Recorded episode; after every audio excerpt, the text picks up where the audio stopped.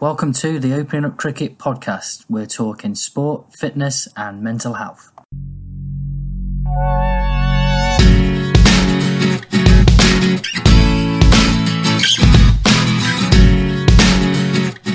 Okay, slightly different today. I have someone with me, so it's not just going to be me talking endlessly for 20 minutes or so.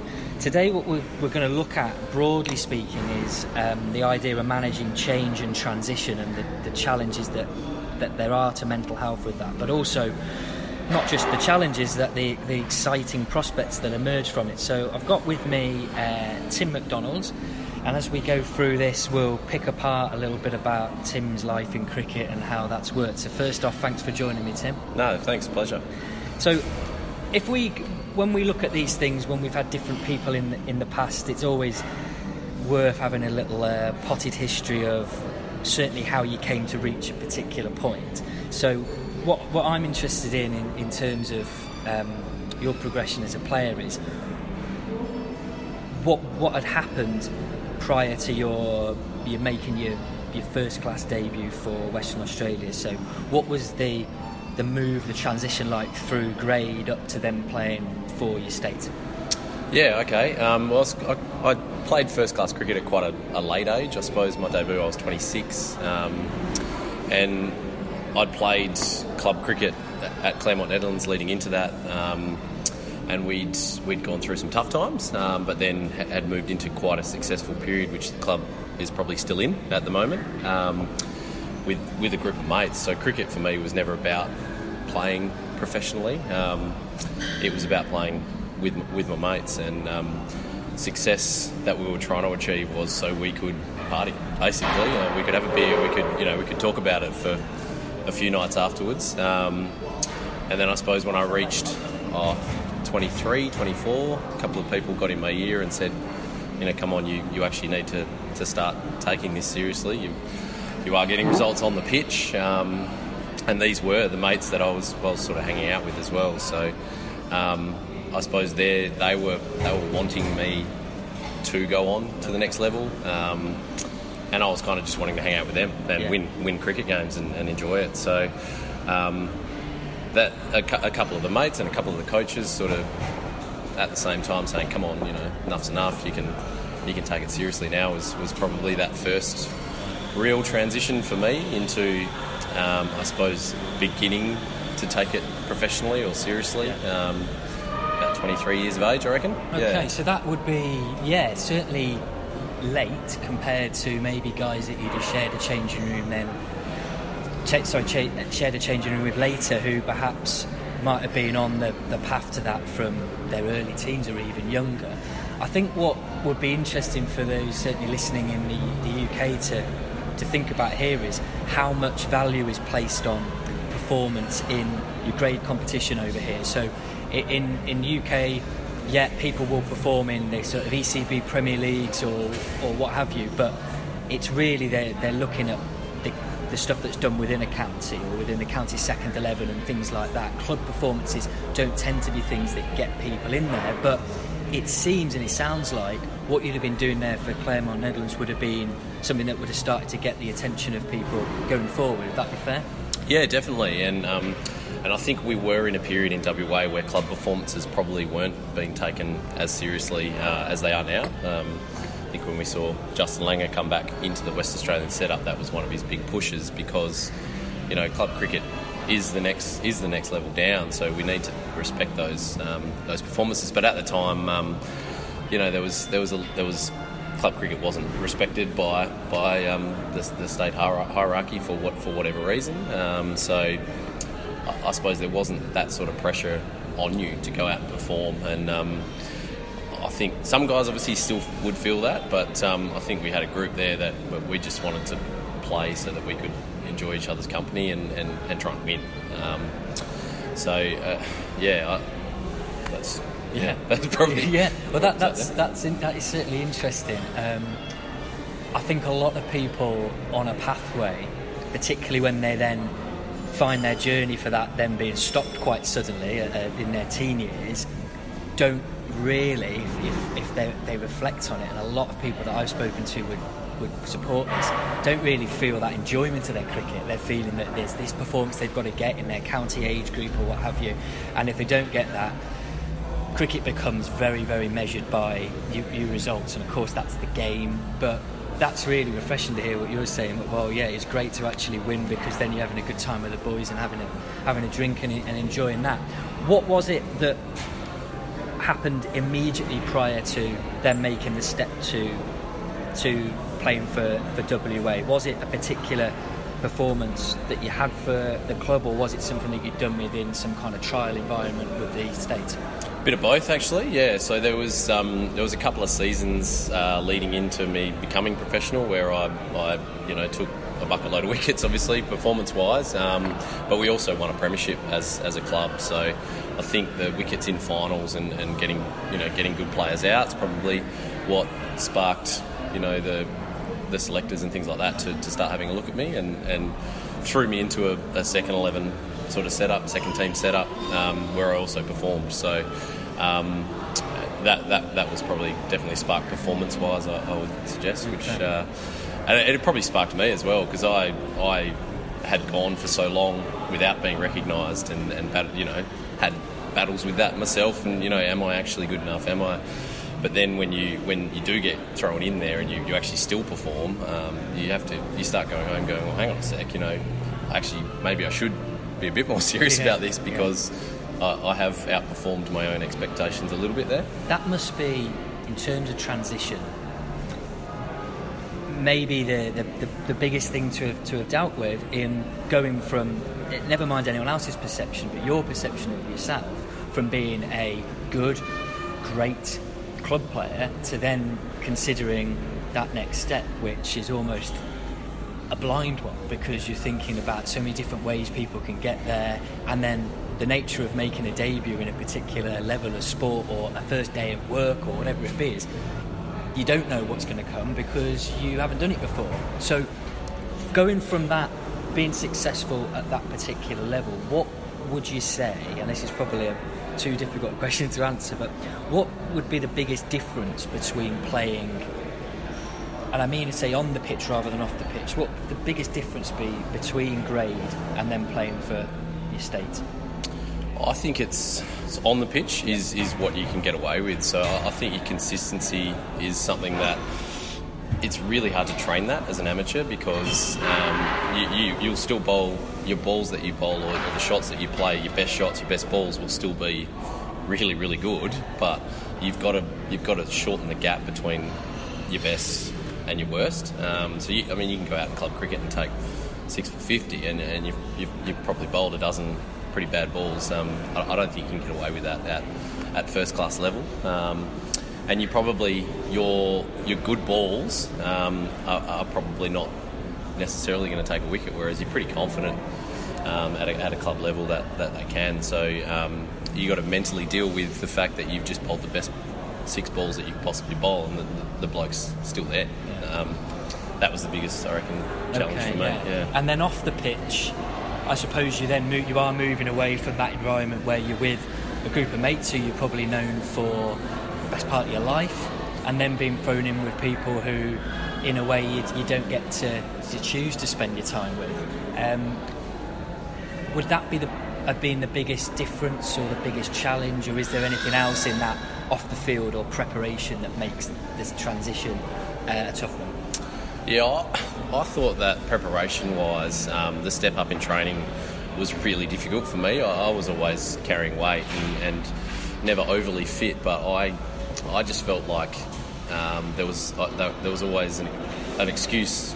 People were always going to look for an excuse for me to lose my contract or to not play. So I wasn't going to I wasn't going to give anything away. So you know, with the with the fitness side, I was I was well underdone when I first got there, but I was never going to show that. So I think mentally, um, just not breaking there um, because I knew that anything like that would, would mean it was all gone um, was was probably big for me. I think moving into an environment where, as a 25 year old, I'd played club cricket against these guys for nearly 10 years and, and, and earned respect at that level, um, they probably looked after me as well because they, they knew that I'd, I'd, I'd earned it. I'd, I'd done it the tough way. Yeah. That's again these parallels or the, the lack of a parallel between English and Australian club cricket is that you would have been in that, that WA dressing room and played have played against each and every one of them, I assume, at, at, at some point or another. That move that players might make in English cricket from whatever their background is then to playing for a county, it could be that their first net session or their first hit with them is the first time they've, they've met them or they speak to them. They might have reputation. Um, so I think that, I mean, it's not a case of one's doing it right or one's doing it wrong, but that's quite interesting to see that you, there's not so much the element of being the new kid in class. They will have preconceptions, whether they're good or whether they're bad, that already go into that. Um, in terms of that period then, and in, in fact across your time at, at WA and then at Tasmania, is there anyone that comes to mind as being someone that is was particularly impressive in terms of their mental strength? So we take away whoever's got the best cover drive or the best action or whatever, just someone who seemed to be able to harness their mental strength when they needed it the most. Oh, there's a there's a strong question. Um, I think oh, I think it was more evident the guys that that, that didn't, and I think. Um, in that period that you're talking about there, um, the guys that had had been around and, and, and, and, had dominated with performances for their club, um, but were still willing to, I suppose, help, like someone like me coming in for the first time uh, into the change rooms. Um, and, and you know it, they didn't care like there was no there was no jealousy they, they, they were there to to help help me try and make that adjustment I, I found that a big sign of mental strength. Like there was no, um, yeah, they weren't worried.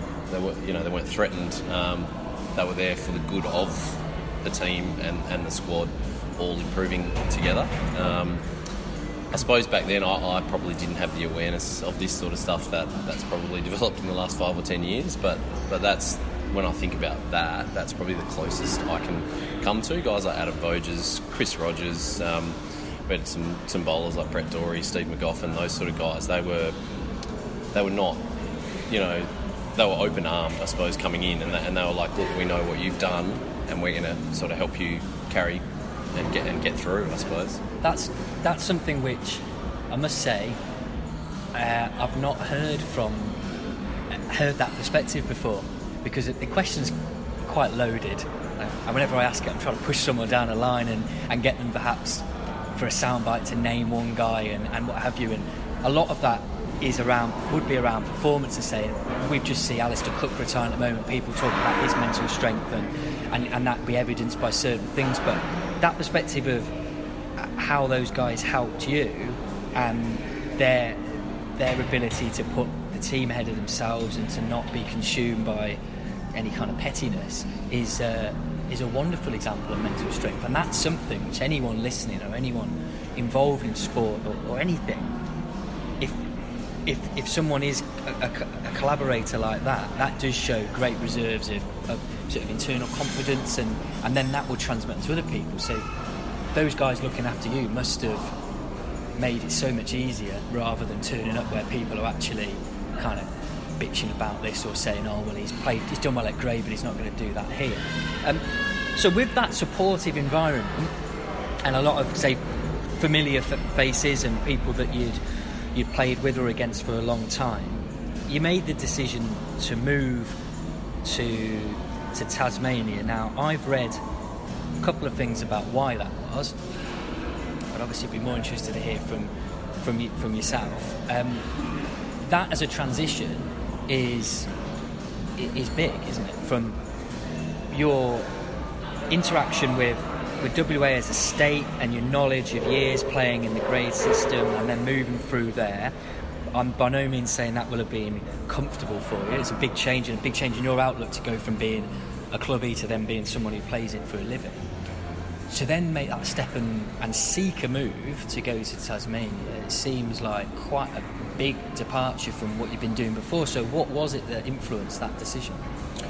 I suppose uh, that realization I was talking about before was um, I went from am I good enough to I, think I can actually produce something here, um, but I don't necessarily think I, that that that stigma had changed in the selection department. So. Um, and, and teammates certainly knew that as well. So, uh, you know, there's guys saying to me, you know, you keep doing what you're doing. It's going to be a matter of time. You've got to do this. You, you know, I played a, a, couple or handful of games, but not not many. Um, went away and got married. Came back from a honeymoon. Was about to sign another another contract, and um, and, and Tasmania rang, and it wasn't really something that I was was thinking of, but um, it kind of was more towards the attitude I had about had the improved attitude I had about my myself, rather than the attitude I was hearing from the team, the, selectors, the, the, coaching staff that I was playing with at the time. So I thought it fitted um, more for the new attitude I had myself. So do I do I battle away here now, knowing that I think I'm good enough, um, and and I don't really think they think I'm good enough, or do I go and move to a state who, who are telling me they think I'm good enough? So I think that was probably that was the trigger for that change more yeah. than anything else that you okay. may have may have read. Yeah. yeah. Well, as I said, when I said I, I, read some stuff about it, it might have sounded like there's going to be some kind of dramatic scandal or something like that. Um, th- there's also little bits that are around, I suppose, what you'd get more so playing your, your home games there rather than the WACA would be perhaps there's the opportunity for the ball to do a little bit more, which of course as a bowler you're never going to turn down. Um, but yeah, this is this is fascinating to see how you, you leave, left your comfort zone behind more and more. From that would be from someone's outside perspective, but in actual fact, because you become more comfortable in the kind of player you are and what you could do, making that decision to move to to the island and, and not stay where you'd played your cricket for so long was probably a, a logical step in, in, that regard. Yeah, and I, I spent five days um, you know, the, the, the, people that I considered mentors, um, the people that I, I, considered friends, and, and the coaches that I, I, I, got on with, I spent five days ringing them all and saying, "What do you reckon?" And, and, not one of them said, "Don't go." So that that was that was pretty pretty powerful, I reckon. Especially some of which they were still involved and going to be involved in the WA team going forward. So um, it had you know some leadership group players who who I rang and they they said, "Go for it."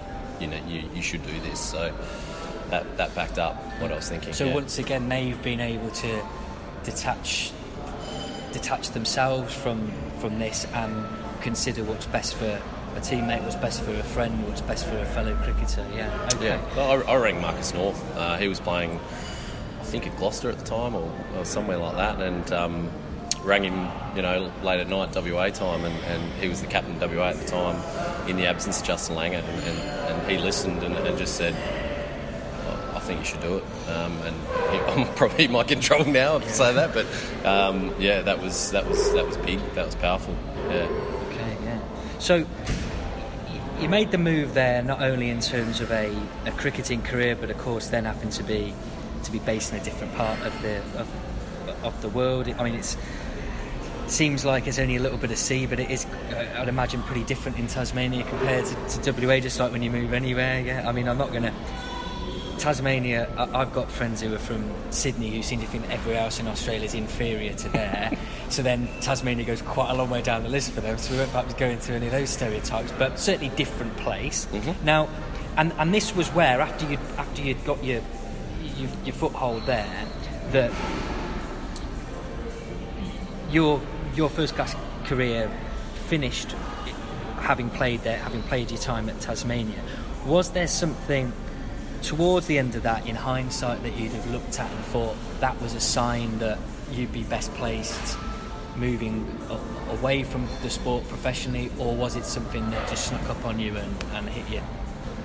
Oh, it snuck up on me. Um, yeah, but uh, looking back, um, it shouldn't have. um, but I, I, I, was I was sorted off the field, so I, I had I had a degree. I had you know I had worked before. I had I'd done those sort of things. Um, I, I, had a, I, had a wife. I had a new new child, and, and things were sorted off the field. So um, yeah, it did sneak up on me. Um, I hadn't played a game for the whole season. I hadn't been selected, so it shouldn't have snuck up on me. Um, but I was in the best nick, I thought, fitness wise and, and bowling wise. So, um, yeah, when I look back on it now, um, there, there, was a role that I was I was asked to play, and the year before I, would played it quite well, and then didn't make the starting lineup the next next year. But yeah, I suppose the game, looking back on it, passed me by, and it did sneak up on me. Um, but I knew I had gone fully into cricket, knowing that it, to me it wasn't an issue if that happened because I had all this stuff to fall back on. Um, and I, I, looked at all the young guys coming into the change rooms, and that was my biggest message going through to them was, you know, this that that can happen. That you know, it can sneak up on you. Um, all the eggs are in one basket. That's great, but without being, you know, without lecturing or anything like that, there, there needs to be something yeah. else while you're playing, and then ready to go into afterwards, which I think's been done really well now. Yeah, yeah. And, and again, yeah, this is that's probably the the ultimate transition, isn't it? What someone does from any career, whether that be, of course, professional sports is very different because that career will be over much earlier than, say, my line of work, teaching. Uh, the way it's going, I'll probably have to be in the classroom until I'm about 87 before I get my pension. But even then, when someone finishes, you, if you're defined by what your job is, to make that step away from that can be really difficult. What age were you when you you finished first class? 31. Um, and I suppose the whole sneaking up on me thing, um, we pretty much moved back to West Australia straight away, and Mickey Arthur was coaching WA at the time, um, and I, I, still thought I was I was fine. So I I approached him, you know, I started training on with the squad and all that sort of stuff, but um, it, it, wasn't the same. I was trying to work, and body needed to be training full time to actually still be able to pull it off. So um, oh yes, yeah, that, that 12 months, that 18 months was, was when it, it sunk in. Yeah, yeah, yeah. yeah. So okay. early 30s it was. Right. So, yeah. And now, at that point, so you, you had the conversation with with WA and, and had some access to, to, to at least, I suppose, having an attempt at trying to fire it up again in, in, back in your, your home region. Did you have any break from from, from cricket completely, or did you then slip back into playing grade, or, or, or what was your, your movement in terms of playing, I guess, one of the better term, recreational cricket after that? Yeah, I went straight back to Claremont and I, I came back, um, I suppose, as a supplementary sort of income. I came back as, as captain of the club, so um, that was that was part of the whole move home. Um, I'd I had captained a little bit in my club side in, in Tassie, but um, more through d- default. Um, so I suppose coming back to an environment where I was I was never really in line to be captain of a, a side, and then I came back to sort of captain it, um, and I hadn't been there for five years. Um, yeah, that was the transition. So I, I, did that for probably two or three years. It was probably a coaching sort of role in that captaincy, but um, yeah, it was still playing under a coach um, and, and being more the on field tactician than anything. Yeah. And that group of mates who you played with first time round, how much of that that um, cohort remains? Hardly any.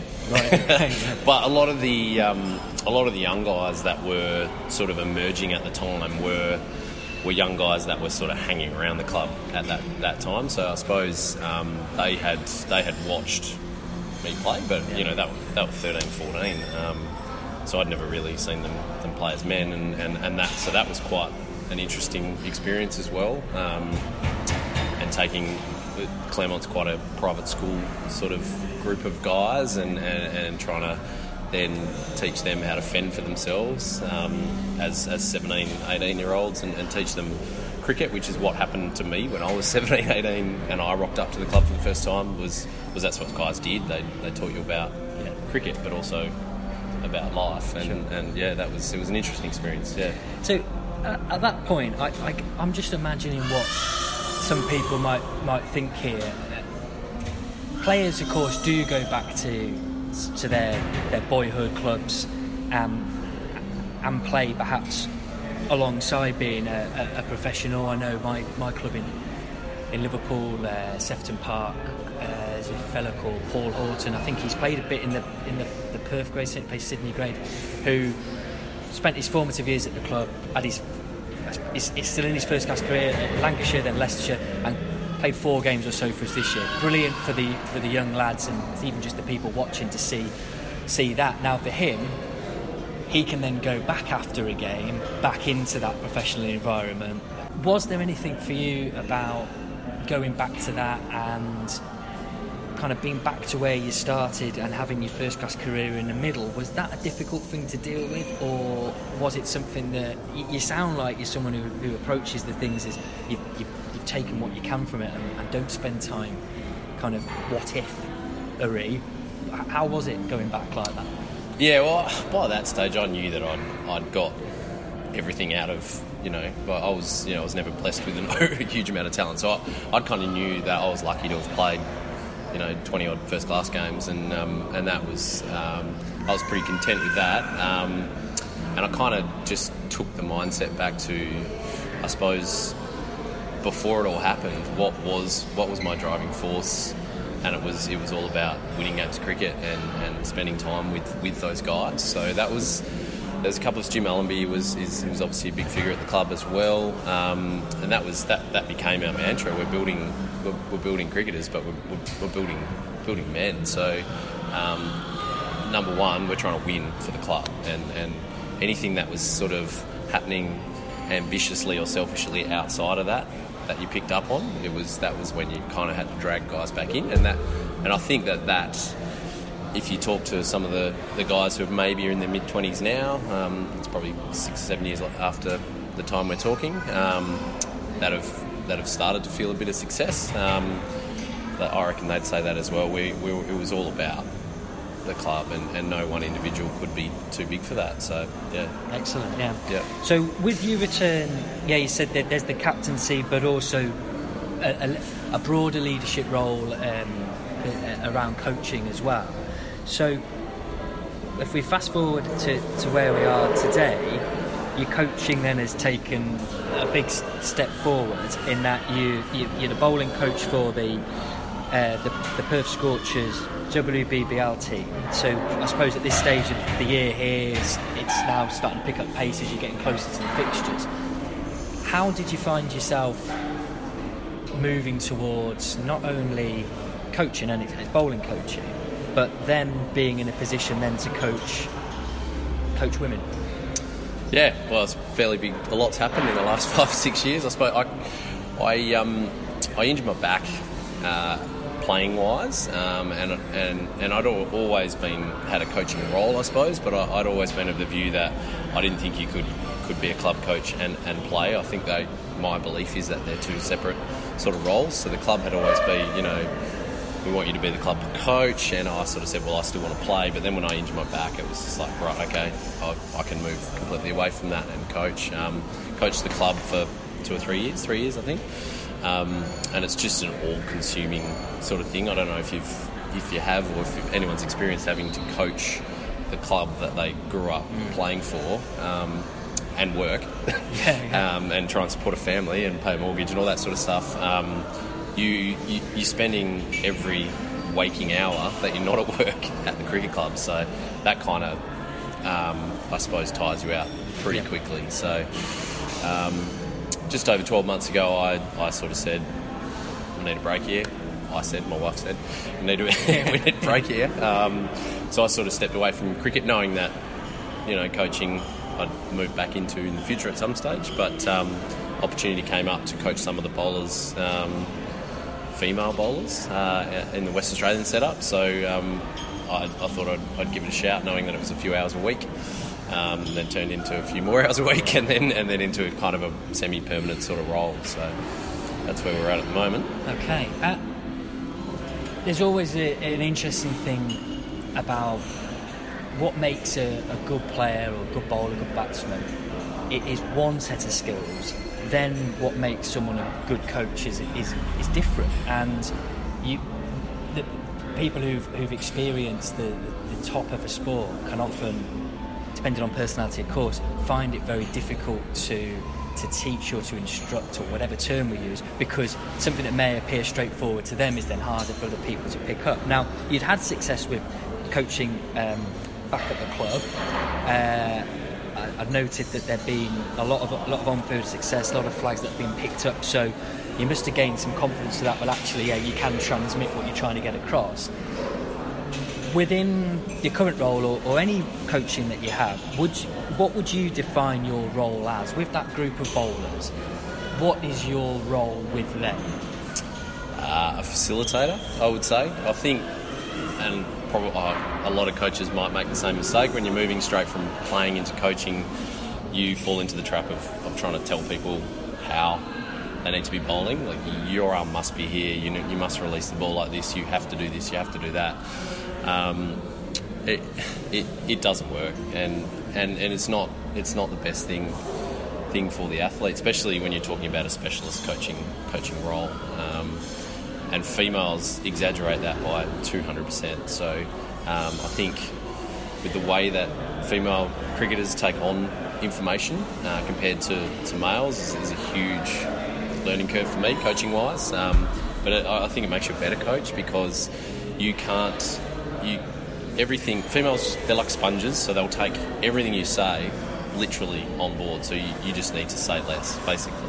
Ask. It's it's more about asking and listening, um, trying to trying to create and help them create an environment for them to work out how to get it right, rather than you telling them what right is. Yeah. No, interesting. Yeah. Now, with the with the group that you you work with, um, would it be the case that the, the, the ladies are playing uh, their, their cricket as a, a sidelines or something else? So then, uh, is there is, is it all are they all part time? Or are they all full time, or is there a mix between them? Well, yeah, this is probably the other big difference between between the women's game in Australia and, and, and England. Talking to you know people like Kate Cross, and it, it, everyone in that squad at the moment um, is getting reasonably well paid to be there. Some of them do have side jobs, um, but it, it, it can't be full time, like because Yeah. they're, they're required to be um, around too much, especially over summer. We travel pretty much all of December and January now, so um, yeah, I, I would say that the majority are full-time cricketers. They might study a bit on the on the side. There might be a couple of part-time jobs going on, but yeah. So within that, I, I, I suppose this would be the difference that you, you have between your work currently and maybe what you had in the past with the club is, and I think this would be useful for coaches listening uh, from wherever. How how hard can you actually push someone who's not doing it for a living? Yeah, um, that, I think you've got to get a different type of buy-in. Um, I think when as soon as you start paying an athlete, um, there's a requirement, there's a job description, there's all those sort of things. They, they literally have to do it. Um, but with with amateurs, you, you've got to get a different sort of buy-in. You've got to give them another reason why. And I think um, I think having done that previously um, and having done it in business as well, I think those two things actually then help because you can still use um, the other reasons for buying um, with athletes that are getting paid as well. So I, I think if they're genuinely motivated by improving and team success, um, even though they're getting paid to be there, that's that's when they've got the balance right um, as a professional. Okay. Uh, and I suppose if we're bringing this to a, to a conclusion, a lot of what I don't know it was just what I picked up. A lot when we when we get conversations about um, about mentality in cricket, I don't know if it's there seems to be a default towards it being a batsman a batter's perspective and saying how you deal with routine between balls and how you look at the challenges around having all these fielders and perhaps even the umpires you think have got it in for you and everything like that. As a as a bowler though, there are just as many challenges. So I think the one question which which you can draw on all your experience from both sides of this, as a bowler, how do you move on from a bad ball or a bad spell? Because if I'm going to fight the corner for bowlers here, the batsman gets out, they're back in the changing rooms, and they can have a bit of a, a strop, but then they can if they've got the skills, move on and, and, and distract themselves, watch whatever they do. For a bowler, you're still in the game, aren't you? You bowled a bad over, you've been pulled off by the captain, and you're saying, "Oh, well, actually, I think I could have carried on." And you maybe got you've got hours potentially in the field to think about it. So, what is it mentally that, as a bowler yourself, or the bowlers that you that you, you, facil- you do facilitating work with, how do you move on from that bad ball, that bad spell, to be able to then go again? Yeah, well, you, you can't bowl a ball with emotion, so I think that's the biggest thing. Is is in you know, especially big bash cricket, there's so much going on in the 24 balls that you know you're allowed to bowl that you, you, you're going to get whacked. Um, but if the next ball's delivered with the emotion of what's happened the ball before, um, you're not going to be in as good a place. So I think I think focusing on matchups, focusing on the plan that you have for that situation, and knowing that if you execute that enough times, you, are going to be the winner of that contest, uh, rather than shit. I just got hit. I just got flicked off off stump over square leg for six. Going to happen in the T20 game. Um, but if you bowl that same ball three more times and that was your plan that you'd worked on, you'd researched, and you were confident in, I think taking the emotion away from it and just trying to execute that again is is probably the, the best way to deal with that as a bowler. We don't get. I suppose the, the batters are always saying they get one chance, they nick off, they're gone. They have to sit down and watch everyone else do it. Um, for a bowler, it can be just as difficult having to do it again, like you said. But so you're taking emotion out of that, and batters can do the same. Take take the emotion out of the dismissal and work out. You know, if you're backing that what you tried to do was the right plan, go and do it again next time. You know, it's it's just it, it is a game of matchups. So especially at the T20 level. Sure. Yeah, and this sounds a lot, and I think we've we've had a really nice circle here of, of what we've talked about that that preparation and those plans and that consultation with teammates, coaches, whoever else is really what seems to build that mental strength that you know you can rely on things because people have bought, people have helped you, people have been consulted, people have a stake in something. And when we look at, at cricket as a vehicle for good mental health, all those practices are textbook classics of how you should live your life in terms of supporting each other with things that might be difficult. It could be related to your health outside of sport. In this, it's a case of helping people with their performance. So, as a final one, what would you, you, you say that is the biggest thing you can take from from cricket and that that competitive but supportive environment to then help you with your, your health and mental health in general? Oh, and it, it is a bit of a cliche, but what would you rather, you know, what would you rather be doing? Um, I think a lot of the time, the performance or the lack of performance or the, the underperforming can can bring you down. But how, how, how good that you're getting the opportunity to then turn up again tomorrow and actually bowl a cricket ball or, or, or hit balls as a job, or um, if it's not your job, you've got the time, you've, you've got the opportunity the skill to actually be allowed to do that. Um, that's that's such a, it's so much fun. You, you, get to hang out with these blokes um, or girls um, and get paid for it if you're a professional, um, or be allowed, be afforded the time to do that if you if you're an amateur. I, I think if you if there's if, if you're planning practicing, performing, reviewing, and when all those when when that all comes together and you actually start winning, and everyone's done it you know, 100%, you can all share in that. There's no better feeling than, than doing that um, as part of a team. Yeah, excellent. Yeah.